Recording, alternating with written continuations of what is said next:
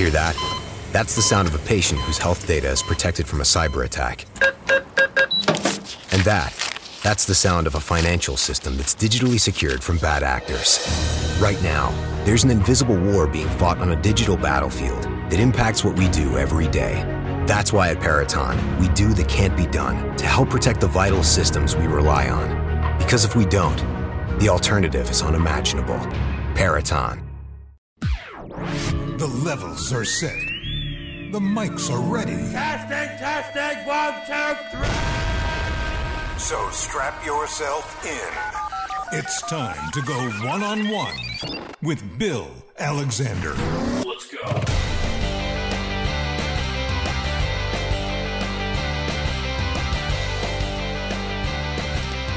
Hi, everyone. William Eric Alexander, all my friends call me Bill, and you're on one on one with Bill Alexander. Hope everything's going fine for you on this beautiful day, no matter when you're watching, listening, or uh, just hanging out with the program today. So, on the program, I have an author by the name of Carly Heath. Carly, how are you doing today? I'm doing great. Thank you so much for having me on the show, Bill. So, could you explain to my audience who you are as you hold up your book, The Reckless Kind? So, uh, my book, The Reckless Kind, uh, comes out November 9th, and it's a young adult novel coming out from Soho Teen. And it's about three misfit teens in 1904 Scandinavia, and they defy the expectations of their rural Scandinavian village in every possible way. They, they leave their families, they go off to live on their own, and in order to maintain their way of life, they need to defeat uh, the, the villain of the book in the annual horse race. And so it's it's got horse training in it um, for the horse kids out there. And it's also got um, some social commentary about the importance of following your heart and connecting with the people who are supportive of you. And, uh, you know, being true to yourself, which I think is a really important message for kids today. So, of all places in the world to write about, why Scandinavia at that time? You know, ever since I was a, a, a, kid, really, I've loved Norway. I've been obsessed with uh, Norway, specifically the little Norwegian fjord ponies. They're so cute. They're these round uh, ponies that are sort of butterscotch cut colored. So that's kind of like my initial uh, love for all things Scandinavian. And then I, after college, I read Kristin Lavransdatter, which is uh, a book that came out in the 1920s uh, by Sigrid Undset, and she won the Nobel Prize in Literature for uh, uh for uh, Kristin Lavransdatter. And I love that book. I love the setting. I love the characters, and I hated the message of it though. Okay. Uh, the the message of Kristin Lavransdatter is basically if you defy your parents, you will suffer, uh-huh. and it will be bad for you. And so I think it's really important uh, to you know sometimes society restricts you, right? Sometimes parents don't have the best idea of how you should live your life. And I think a really important message for kids is to listen to what feels right to you and be true to yourself and so uh, this book kind of in a way has everything that I love about Kristin Lavransdatter, the, the, the beautiful Scandinavian setting, the kind of rich, uh, really emotional characters, uh, but a message that's a little bit more feminist, a little bit more uh, defiant, and a little bit uh, a little bit reckless, as it were. so um, how long did it take you to write the book? So I wrote it actually, I wrote the first draft actually in 2014, 2015. And the most like the biggest part of writing a book is the revision process. Uh, and so the revision process brought me through many, many different drafts of the book. And the original draft that I wrote back in 2014 is unrecognizable for, from what the finished book is. And the uh, the the really great thing about the publishing industry is that so many people read your book as it's going through the publishing pipeline. So you get so many different perspectives on it. And so you can really refine your craft and make your book as good as it can possibly be. So just in the whole process to getting an agent, I, you know, I would send it out to agents, which is like the process of writing a little query letter, sending out sample chapters, uh, sometimes sending up a whole book if they uh, if they like your sample chapters and want to read more. And uh, i was really lucky to get uh, some agents giving me feedback on my work because they liked it they said it was really close but they they had some suggestions for how to make it better. So those agents i'm like i'm so grateful to them because they they told me things that needed to be better about the book. And so uh, during that whole process, I revised, revised, revised. Um, eventually, uh, connecting with my publisher and uh, so that's what the agent does they send out your once they sign you they send your book out to publishers and then the publisher who loves your book offers on it buys it. And then it goes through a whole editorial process with the publisher, which is great because not only is the editor there uh, giving you feedback, exploring ways that you can make your book as good as it can be and as emotional as it can be, uh, you also have other people at the publishing house who are reading it and offering their feedback. And uh, so then by the time it hits the shelves and the whole process, it, I did not know this, but the whole process from when the publisher buys the book to when it lands on shelves is like two years. And so just even on my own before I got my editor feedback, I'm like, I'm just going to read through this again, make make my own edits, and so it's a lot of time to really think about your book uh, and make changes to it before it hits shelves. Now, I spoke to quite a few author, authors in the past, and they went the route of self-publishing. Why didn't you go in that direction? Um, I feel like. Uh, in order to be really successful as a self-published author. You have to be really good at marketing and okay. you have to kind of be like an entrepreneur like you have to be in charge of like the publishing you have to be in charge of the marketing and the publicity and i really wanted to focus on just making my book the best it can be and uh, and trust the publicity process to a publisher who has all that who has distribution with stores and libraries and can take care of all that business side of things. Uh, and I, so that's personally the path I chose. Uh, I think self-publishing, if you, if people who are good at that and who can do that, I have so much respect for them because it's like having many, many skills and balancing all those skills and and that that's a lot of work. Yeah, some of them do it because they say trying to get a publisher or an agent is very difficult. So instead of going through that process, they have mm-hmm. gone their own route. I actually interviewed someone about a year ago who is a uh, who is a, doctorate. She has her doctorate in English, and she wrote a book. And instead of going their own pub, her publisher, she went self-publishing. And I found out six weeks ago that she now has her own publishing company because of how difficult it was for writers like mm-hmm. yourself to get through the publishing process. So she said, "The heck with everybody else, I'll do it myself." So yeah, that's amazing that she's doing that. And that just that's a whole skill set of like being an entrepreneur and starting a whole business that is amazing and that takes so much that takes a whole nother skill.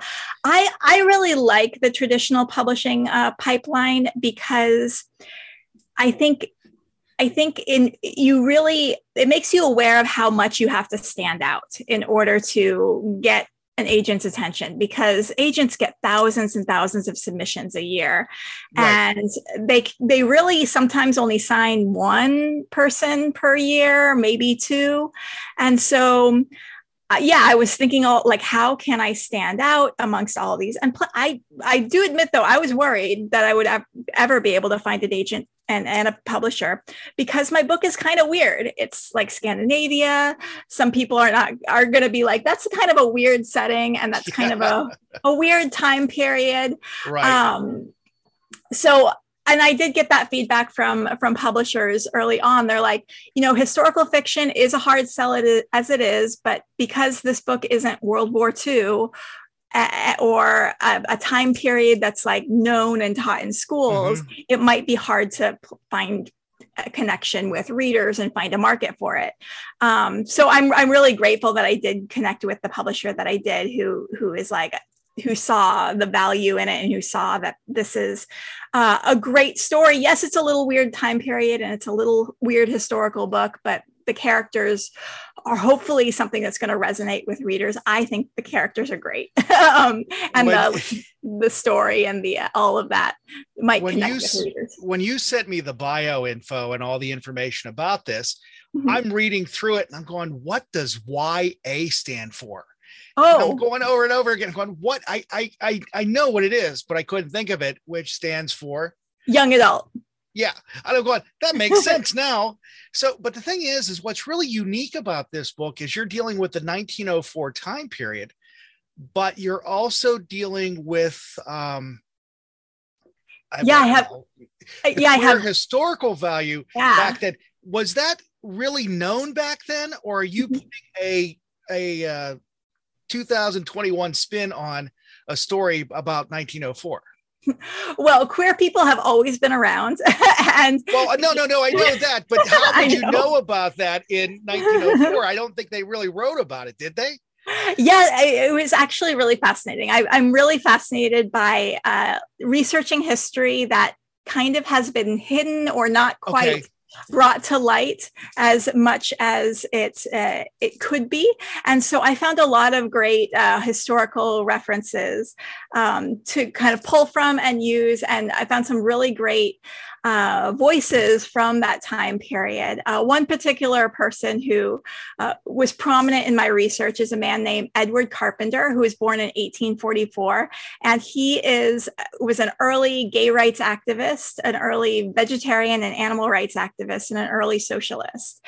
And he okay. wrote these pamphlets that were all about, you know, a better world how, you know how to make uh, society better how to improve society. And because he was gay and he lived with his partner for uh, most, of his life i believe for over 40 years um, he also wrote about uh, different sexualities and sexual identities. And one of his pamphlets is called Homogenic Love, Its Place in a Free Society, which that's an old timey term for basically homosexuality. And he, in his pamphlet, which was published, I want to say in like 1902, um, around there, I don't know the exact date, but uh, he wrote not only uh, do homosexual people exist and same sex relationships exist, but they're actually there's a purpose for them in society and they make society better. Um, and he points to all the different ways that you know uh, uh, um, people who aren't maybe might not be reproducing and making babies and you know are important members of society uh, and and his pamphlet's wonderful. I could go on and on about it. Um, he also wrote another pamphlet called uh, "Some Traditional Transitional Types of People," uh, which is basically about like the transgender community in late 19th century, early 20th century, which is you know really fascinating. And um, I oh gosh, I learned so many amazing things about queer people in uh, the 19th century oh, you know, there, there, there was terminology back then that was a little bit uh, obviously different than the terminology we use now. Um, there were some uh, people called female husbands, which were basically people who were assigned female at birth, uh, but who dress in men's clothes and who identified as men in every way possible, um, right. and even married women. And it wasn't until after their death uh, that it was discovered that they had been um, you know, female according to that uh, society's description of what female is. Um, so yeah, these these stories are so fascinating, and so I just wanted to kind of tell a story that that showcases things as they really are, which is a diverse population of people and characters. I also uh, have a lot of disability representation in my book, um, which is something that's important to me because personally everyone i know is disabled in some way whether right. it's an invisible disability like uh, like mental illness or whether it's a physical disability and it's something that we don't really see enough in media and in books um, and so I, I hope in the future the stories i tell will kind of represent the diversity of the world i guess you could say yeah, I know. Because if I take these glasses off, I can't see anything. So that's mine. Um, I'm as blind as a bat. But what's interesting about it is that you're doing the and I, I and I had a guest on a few weeks ago by the name of Chris Tompkins. Mm-hmm. we were talking dealing with youth in the uh, in the queer queer and uh, gay and lesbian society and how you work with those kids and introduce them because there's not enough representation in media for them to grab onto. And mm-hmm. my issue is is that I think it's great that everybody's doing this but I hate the terminology that we use mm, because I, I, think that I think the terminology is actually it, it's not advancing it.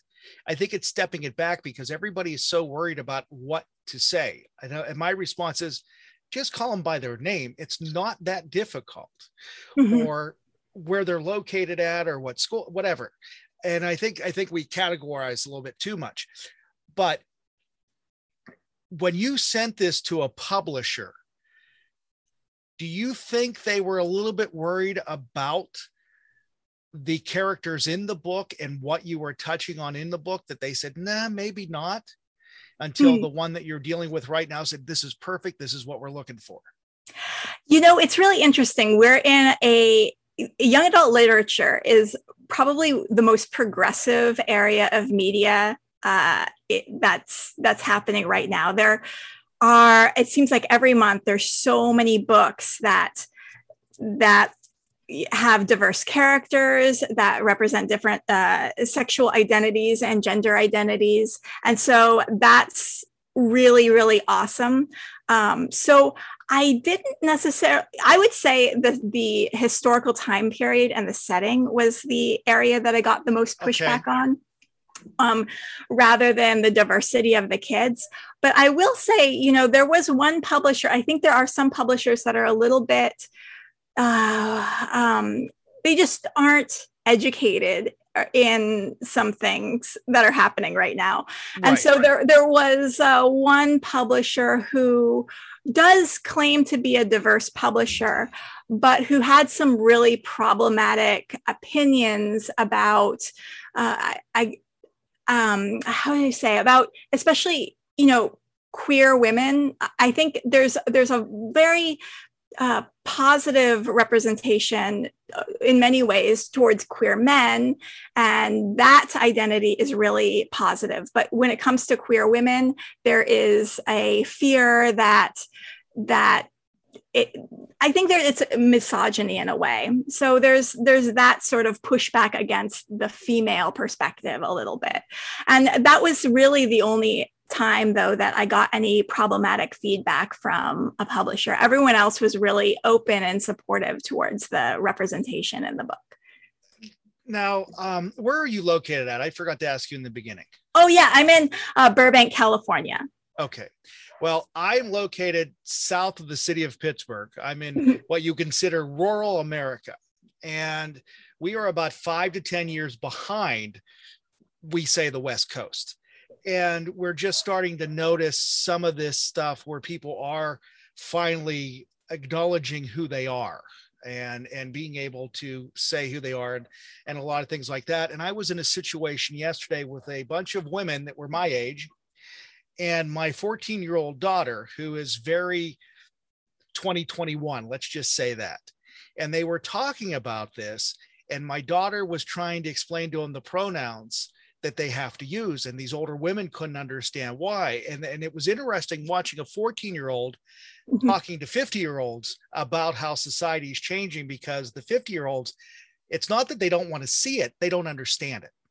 Mm-hmm. You know, it's really interesting though that you say that about the 50 year olds. And my parents are in their 60s, but they grew, grew up, you know, during the, the 60s and 70s where everything was like, revolution, right? Right. And everything was like change uh, don't trust anyone over 30 Uh-huh. like like that was the whole boomer mindset and it's really interesting though how like my parents generation is so conservative now so Mm-hmm. resistant to change so resistant to uh to hey maybe you know basically the gen z generation is like how can we make things more inclusive more fair for everyone? And how can we allow people to be more authentic and live authentically? And then uh, you, you know you say hey maybe people can't be easily categorized into male or female. Maybe people should be free to either marry whoever they want or not get married or you know be in a relationship or not be in a relationship or be in a relationship with multiple people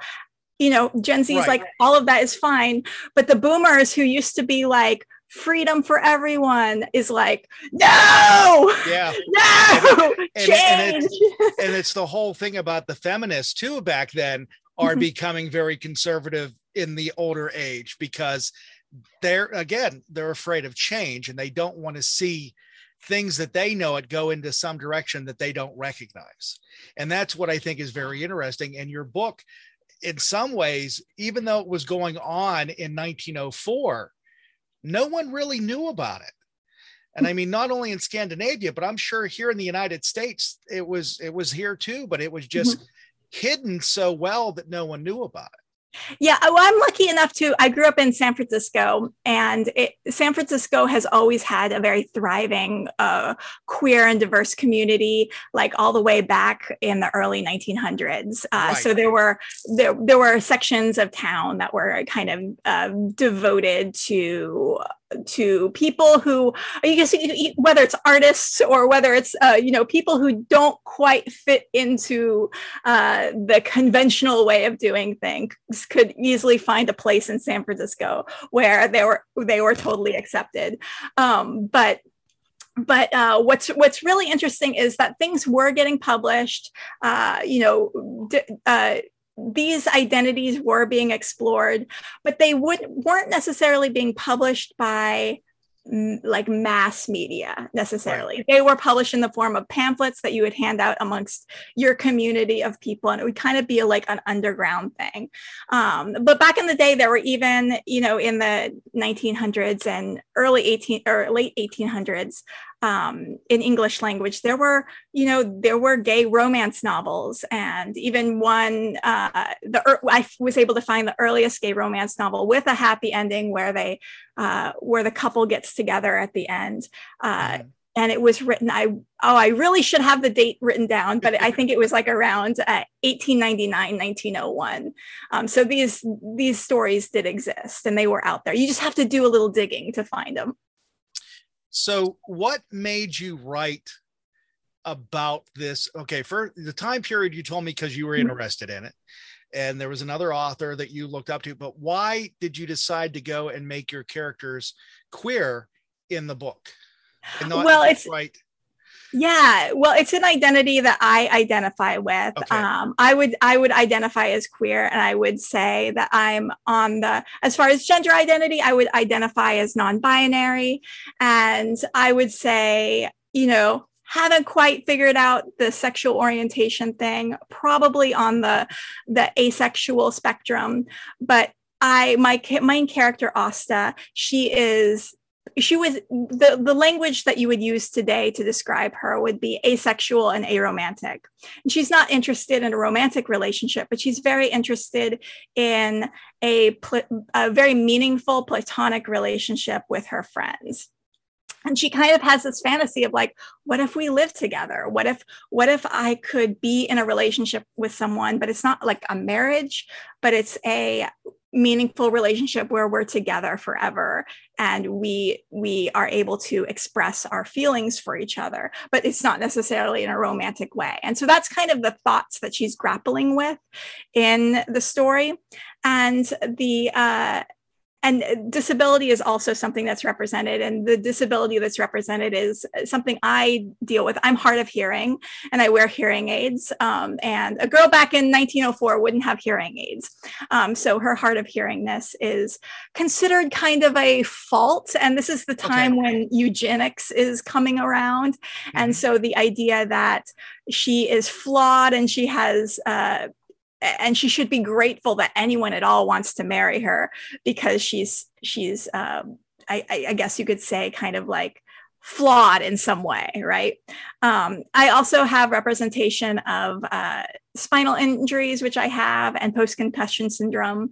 And um, and so I, I i really like thinking of what would it be like for a person back in that time period where the the mentality and the ideology is a little bit more um, that if something happened to you and you're disabled in some way, it's because of a character flaw, or it's because you're not religious enough, or you know God is punishing you for something. Um, and and so playing with that was really interesting, and especially having the characters kind of deprogram themselves from this mindset that's very judgmental of them and you know find comfort in their love and their support of each other. So were there any situations you wrote about in the book that you could identify with? Was there any of you put into this character? Yeah i you know a lot of authors say no the book is has nothing to do with me. But i would say uh, people who read the book will be like oh you're writing about yourself and yeah, the book is very, um, you know, I parts of me are in all the characters, and uh, it's very much a personal story that's coming okay. from my experience. so the the one thing and and and maybe in that culture in, in 1904 they didn't get it but when in in 2021 um when you think about two people living together, the first thing everybody jumps to is sex, mm-hmm. which probably isn't even their one eighth of the time, but they're just roommates and they're just friends, they're companions and stuff like that. Were they dealing with that same situation in 1904? Yeah, um, yeah, it's a, it's a it's a little bit of a different sort of situation. Obviously, if it's a girl mm-hmm. um, living with two men, that that is something that comes up where where people are like, you know, they think of her as quite deviant for, right. for this decision of hers, um, and she's like, no, that's not what's happening um, and so that's that that that's kind of a source of yes she's she's discovering herself but what they think of her is much different than the situation that it actually is. And so the idea of things being a lot more complicated and a lot more nuanced than the way the town is viewing things is uh, something that is explored in the book. As I, I mentioned a few minutes ago and as i listened to you talk um, I have a difficulty with labels. I always have. And I'm yeah. a 50, 55 year old white straight male that lives in a middle class community um, and so on and so forth. But still, I have a problem identifying with not, mm-hmm. not, I, I mean, using terms to identify. Let me rephrase that. Why does the word, because what I think of the word queer meaning, I don't think it means the same thing to you because I hear it more as a, slur negative yes thank yeah. you a, a, so what does it mean to you yeah i actually have i have a problem with labels too because i feel like like anything that is describing anyone who is like non cis hetero is there's there's so much cumbersome language around it.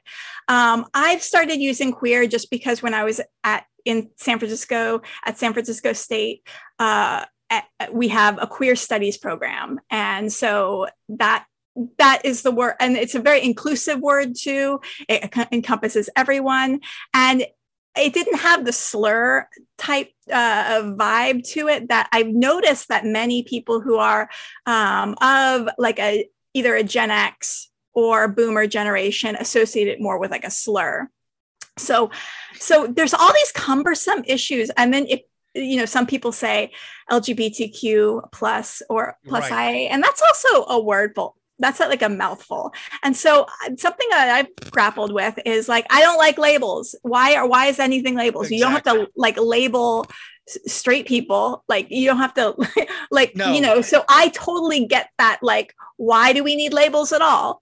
Um but but yeah i i, I it would be nice if there was just something that didn't make the the boomers and the gen xers kind of cringe a little bit and then there was something that wasn't a mouthful like lgbtqia um so so i i just people's good well, the, the reason I asked that is because again, I would have never brought it up Mhm. if, and I would have just talked to you as Carly. I would never, but Mhm.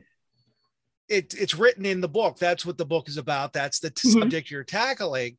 And if it would have never been there, I would have never known Mhm. because of the way it is. But I went when you were talking about what the word queer, this is what it means to me, which is why I have a problem with it. When I was a kid growing up in the 70s, the word meant odd. Mm. And I don't see you as being odd. And Yeah. that's and that's where and that's where my issue is because the other words would be odd, strange, unusual, funny, peculiar, peculiar, and bizarre. I don't see that way. I mean, I just don't understand why we need to use it. And the Yeah. whole idea uh, of trying to explain it, and you're right, LGBTQ is a mouthful. And when I say it, I have to think so hard to say it that I don't get the letters mixed up because I Mhm. will mess it up and I'll probably offend somebody if I do that. Um, but that's not my intention. So yeah um yeah I, it, it, it yeah it'd be nice if if there was well the good thing though is language is fluid and maybe Yes. eventually something will come up language is always changing um, someone will come up with it with a with another word and it'll be great and maybe we'll get to a place where we don't necessarily have to put people into you're this or this you just everyone's everyone and and it just we become normalized for being human so you mentioned about being in a study group. If you don't mind me asking, how old yeah. are you? Oh, I am. Oh gosh, let's just say this: I am a millennial, Okay. and so that gives a vibe. I, uh, um, I'm. Wait, I gave my age, you give yours. I am forty. Oh, okay. I would have never guessed that. I mean, really, I would have never imagined that. I would have figured 10 years younger. That's impressive. Oh, well, well, thank you. Yeah, I was born in 1981. Yeah, I was in high school in 1981. But anyhow, uh, so when you and this, and this now I'm, I'm going back on the personal uh, Mhm. side. When you were growing up, when did you know that you were not the same as everybody else? Oh gosh. Well, I thought. Well, here's the thing, though. Um, I thought I was because I was very like. I felt like I was just the default. Um, so, uh, I do remember in fifth grade, a lot of people um, being like really talking about boys at that point, and I Okay. was really not interested in boys at all. and um, but I still thought I was like the default because I'm like a norm, you know, like like I, I of course had like uh, lesbian friends, I had gay friends, I had uh, there was one trans uh, friend who I had, and I so but like uh, yeah I I didn't um I guess I, you know I didn't really think of like applying a label to myself. Um, I did in college uh, learn Greek uh, Greek mythology. I was really into Greek mythology, and I learned about uh, the Greek goddess Artemis or Diana, and I was like, I identify with her because she is awesome. She like never marries. She's Okay. like she's like the the she she she she's like guardian of the animals and i'm like that is my identity. I'm like Artemis slash Diana is is my vibe. Um, but yeah, I I still that's why I struggle with lab- labels and I struggle with uh, with uh, anything because I do think of myself as such the default. I'm like I, I feel like I'm very generic, like, Okay, I but. I don't have any desire to be in a relationship or get married. um, have you gotten the pressure from your mother about children? yes which is bizarre because uh like having children like ruined my mom's life like I, I i only started kind of talking to her about this recently but i'm like wow you were you you know on a direction in your life and then all of a sudden it was derailed by being stuck with kids for like the next 20 years of your life but you know and i just remember growing up she was not happy having kids at all Right. there's some people who are like meant to be a mother and who are Mhm. meant to be like a wife and stuff and then there's some people who are like like that was that that's not they got stuck doing it but it's not something that made them happy and i think like i think my parents were the they got stuck doing it but it wasn't something that made them happy Mhm. um and so yeah that was a little bit weird you know i I remember her saying a few things like, "Oh, I guess I'm never going to have grandchildren," kid- yeah, you that's what I know, that sort of yeah. thing. But now that I'm like a, an aware adult who's like can look back on things, I can be like, "Wait a minute." I, I think she now knows that like that would not be something that would make make me happy at all. But I think she she can can kind of realize that oh, probably that like desire for grandchildren comes from just uh, doing things the way things have always been done and not necessarily uh, oh I want to have my child be happy, you know that right, sort of thing. societal pressure. Yeah, I got it. That's the yeah, that's the word I'm looking for. Um, yeah. because now that's interesting to me because you're saying your mother wasn't happy. Do you feel if your mother and dad were not putting that situation that your mother would accept your lifestyle more if she would have been single all those years? Not to say that she doesn't, but I'm just throwing that out there. Yeah, I well, I think she's happy being married. Um, and I I think uh I think having kids though, now she's looking now that she's realizing things, she's like, okay, that was not something that made me happy. Um uh yeah, I think now though she's she's in a place where she's uh she's happy. I I think she acknowledges that like uh her kids because both me and my sister have no desire to have children at all. Okay.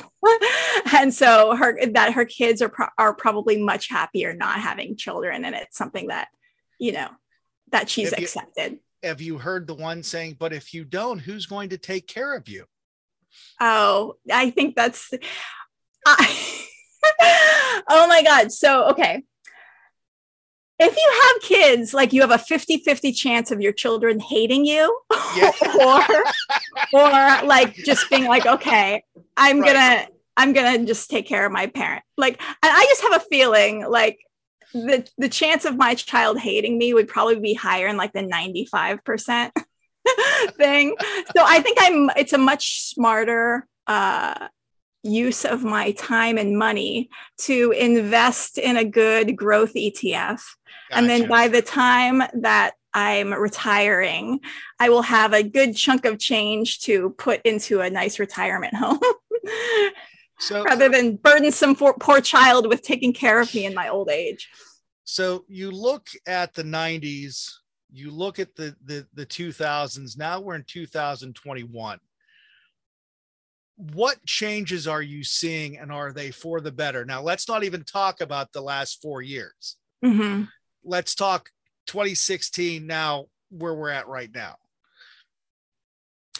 Um, well, you know, I remember maybe I maybe I have like rose colored glasses or Okay. whatever. But I remember, do you remember like the years leading up to Obama, like around the time Obama was elected? Yes. like it felt like like around that time it's like we were entering this era of like this is how things are supposed to be like like i remember like like everything was was kind of felt like it was moving forward and there was like progress and we're like oh you know equality is a possibility. And I think we were just really, well, I think maybe I was not aware of how the rest of the country was right. happening because I was I'm like a California person and I'm like in San Francisco and in Los Angeles and we're like Obama's going to be president you know racism's over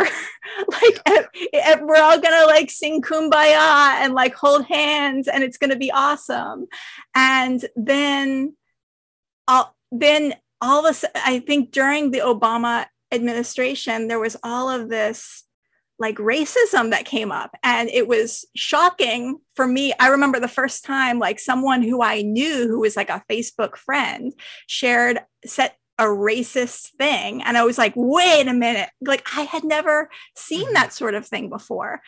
And i think with with facebook also kind of coming up around that time suddenly you were connecting with people who were like in diff- in places that weren't San Francisco or Los Angeles, at least for me. And I was like, whoa, mind blown. I had no idea people thought like this.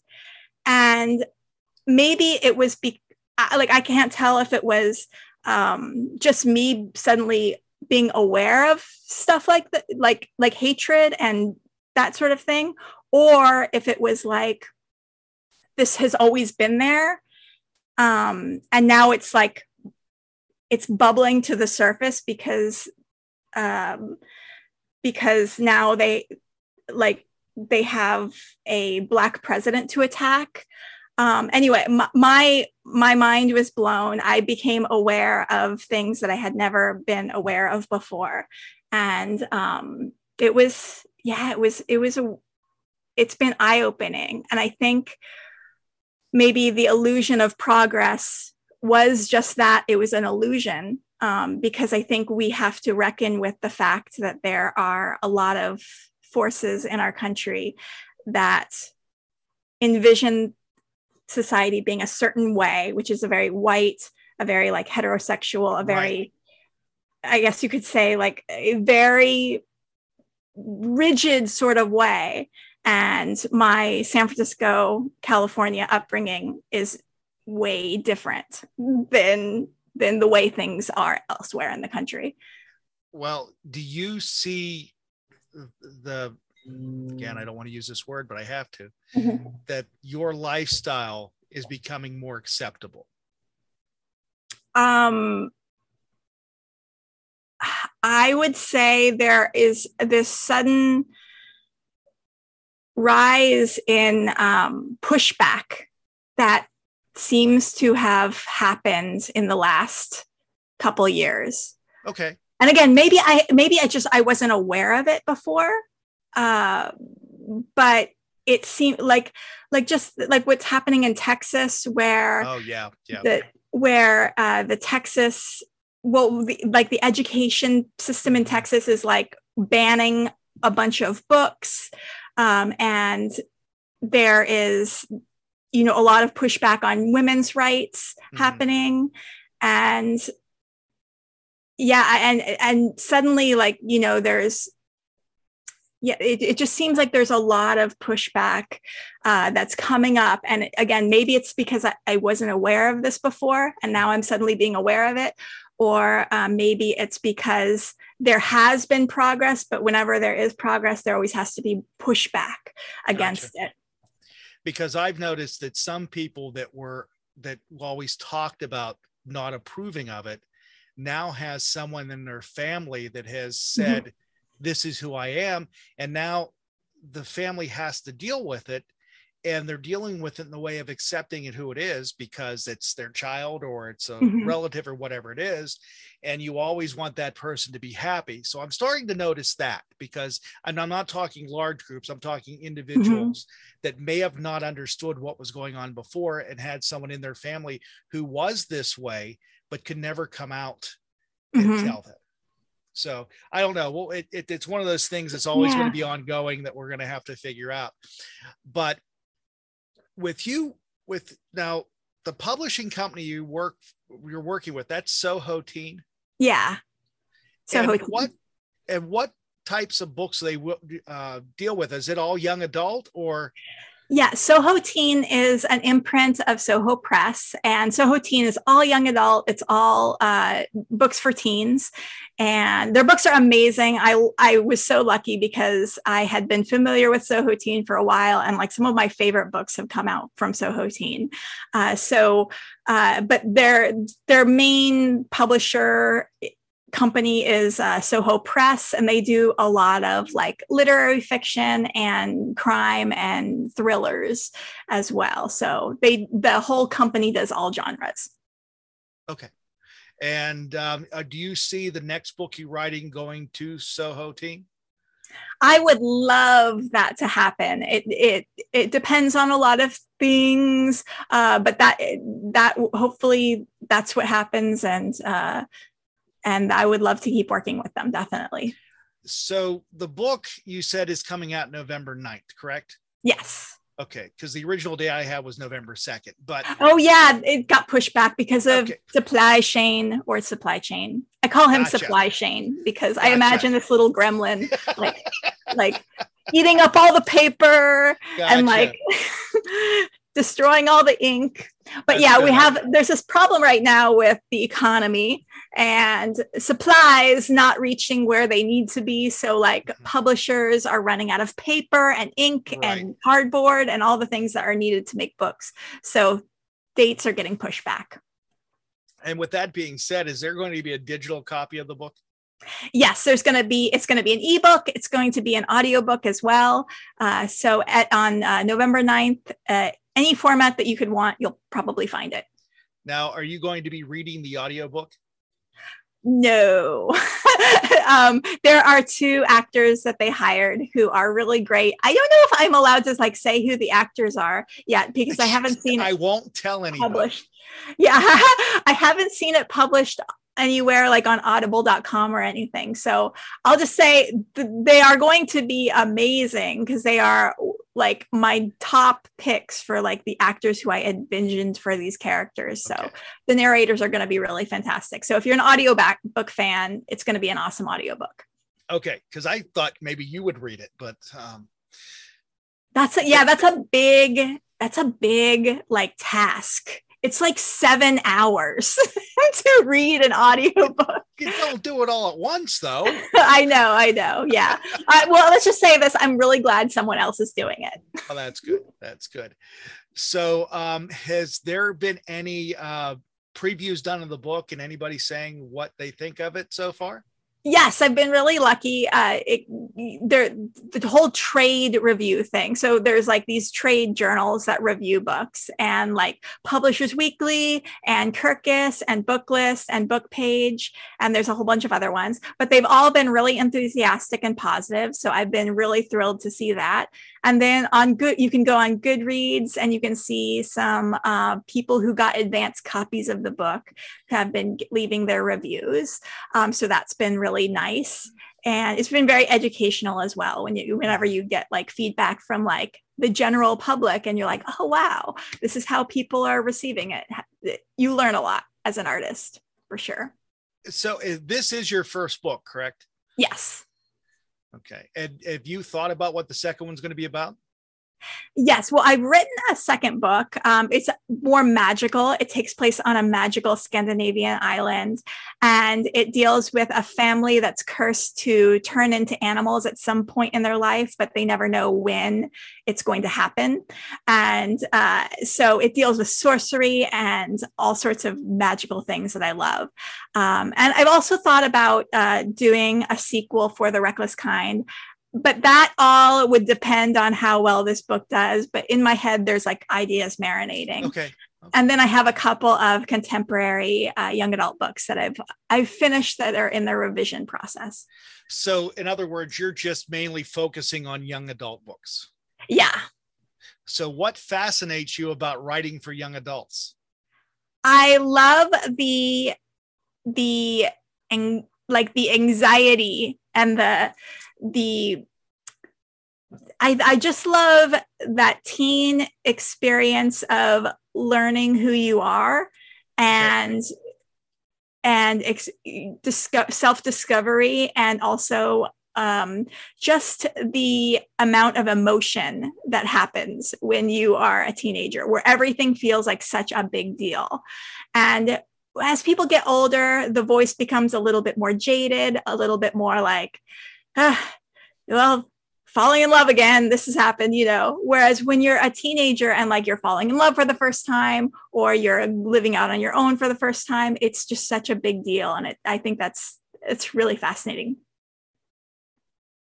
So I was also looking at your bio and everything else you do because you seem very busy um, from your art to teaching to everything else. So is writing what you want your first career to be, or is there something else that you want to do and writing is just your backup plan?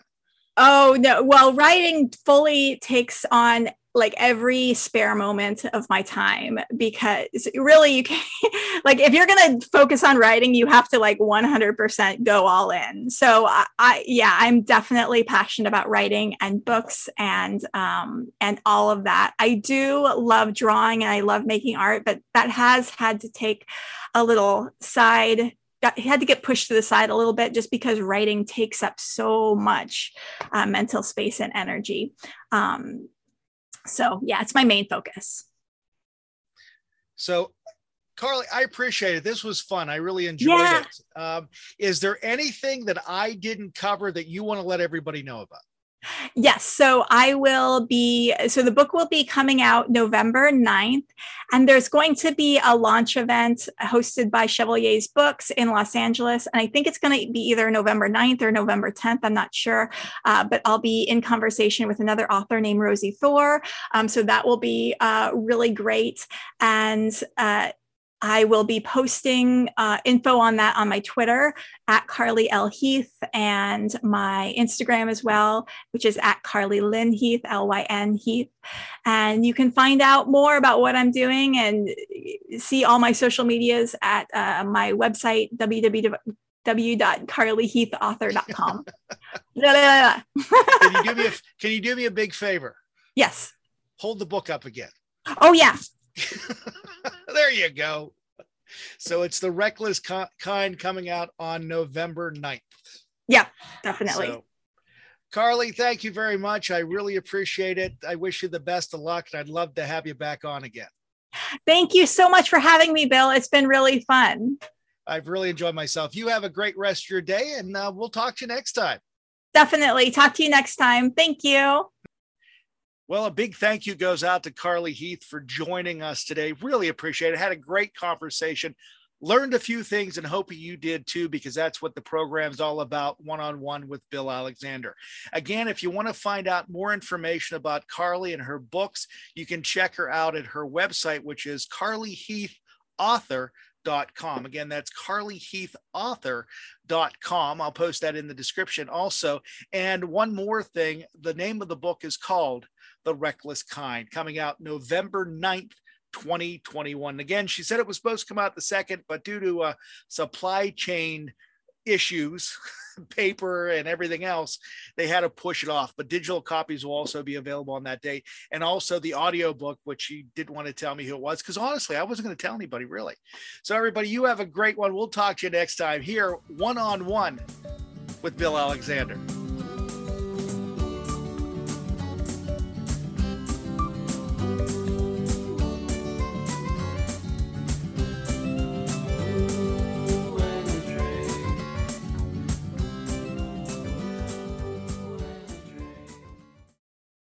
If you're into designer furniture and you want the sofa that broke the internet, you don't have to go broke to get it. Because Designer Looks Furniture has all the same styles and trends and all the quality, but without the designer prices. Check them out. Designer Looks at Value City Furniture or designerlooks.com.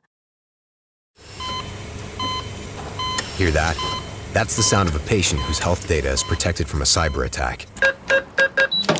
And that that's the sound of a financial system that's digitally secured from bad actors. Right now, there's an invisible war being fought on a digital battlefield that impacts what we do every day. That's why at Peraton, we do the can't be done to help protect the vital systems we rely on. Because if we don't, the alternative is unimaginable. Peraton